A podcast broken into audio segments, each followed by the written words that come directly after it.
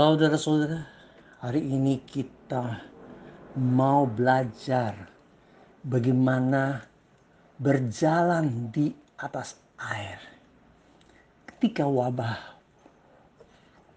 virus corona ini makin mengamuk seperti ombak besar, ada orang mengatakan kini hanya dua pilihan.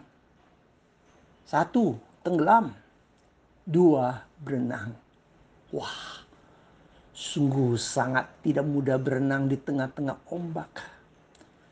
Tapi untuk bisa survive, supaya jangan tenggelam, ya berenanglah. Ada orang memberi masukan, Pak, mengapa hanya dua pilihan? Tenggelam atau berenang? Berenang atau tenggelam? Kita orang beriman harus bisa berjalan di atas air seperti Rasul Petrus. Saya mengoreksi, bukan seperti Petrus tetapi seperti Yesus. Dia menjawab, harus seperti Petrus dong, yang sebagai manusia biasa bisa berjalan di atas air. Benar juga, jangan kita tergoda belajar seperti Yesus yang 100% manusia dan 100% Allah, yang bisa mengubah air menjadi anggur, yang bisa menyembuhkan berbagai penyakit, yang bisa membangkitkan orang mati. Kita kan manusia biasa, tetapi now ada saja pendeta menganggap dirinya bisa seperti Yesus yang bisa berbuat mujizat.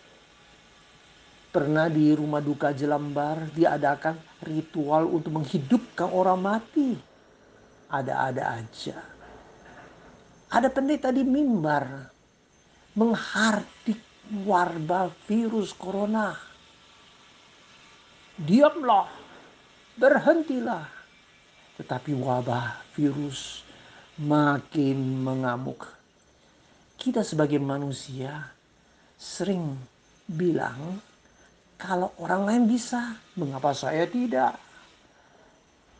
Maka kita mau belajar seperti Petrus yang pernah tercatat rekor dunia, pernah berjalan di atas air sekalipun hanya beberapa langkah aja.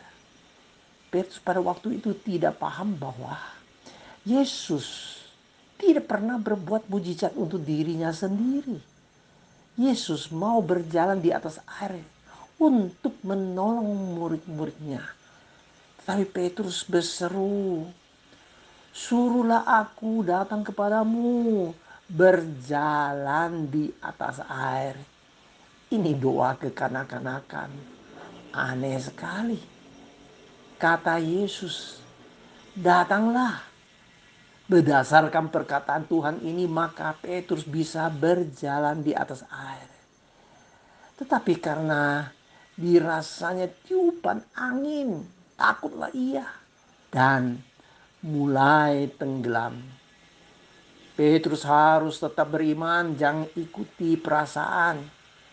Petrus sudah beriman tetapi masih kurang percaya.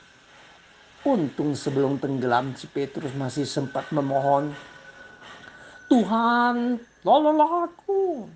Oh pasti ditolong dong. Kalau kita pakai bahasa now, lebih baik kembali ke perahu saja. Lebih aman berada di perahu. Ngapain coba-coba berjalan di atas air? Oh saudaraku yang kasih, yang menarik bagi kita,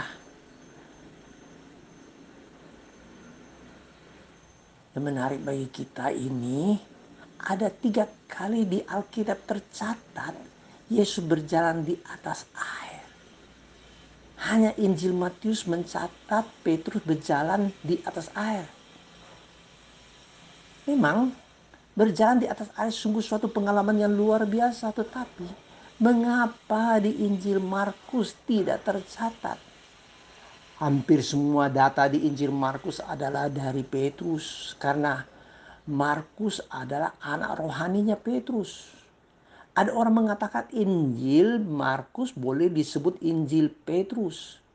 Dalam Injilnya diam tentang dirinya berjalan di atas air. Maka hari ini Rasul Petrus di sorga pasti tertawa. Ada orang mau belajar berjalan di atas air seperti aku. Bodoh amat ini orang Kristen di Jakarta. Kalau tidak mau tenggelam dan tidak bisa berenang, berlayarlah dengan perahu dong. Yesuslah perahu itu. Setelah Covid-19 berlalu di Bali, ada ombak besar, hore! Para turis lokal dan mancanegara seru berselancar di atas ombak. Ketika pendeta Rick Warren menulis tentang kesaksian dan pelayanan gerejanya, dia tidak pakai tema berjalan di atas air. Tetapi berselancarlah di atas ombak. Amin.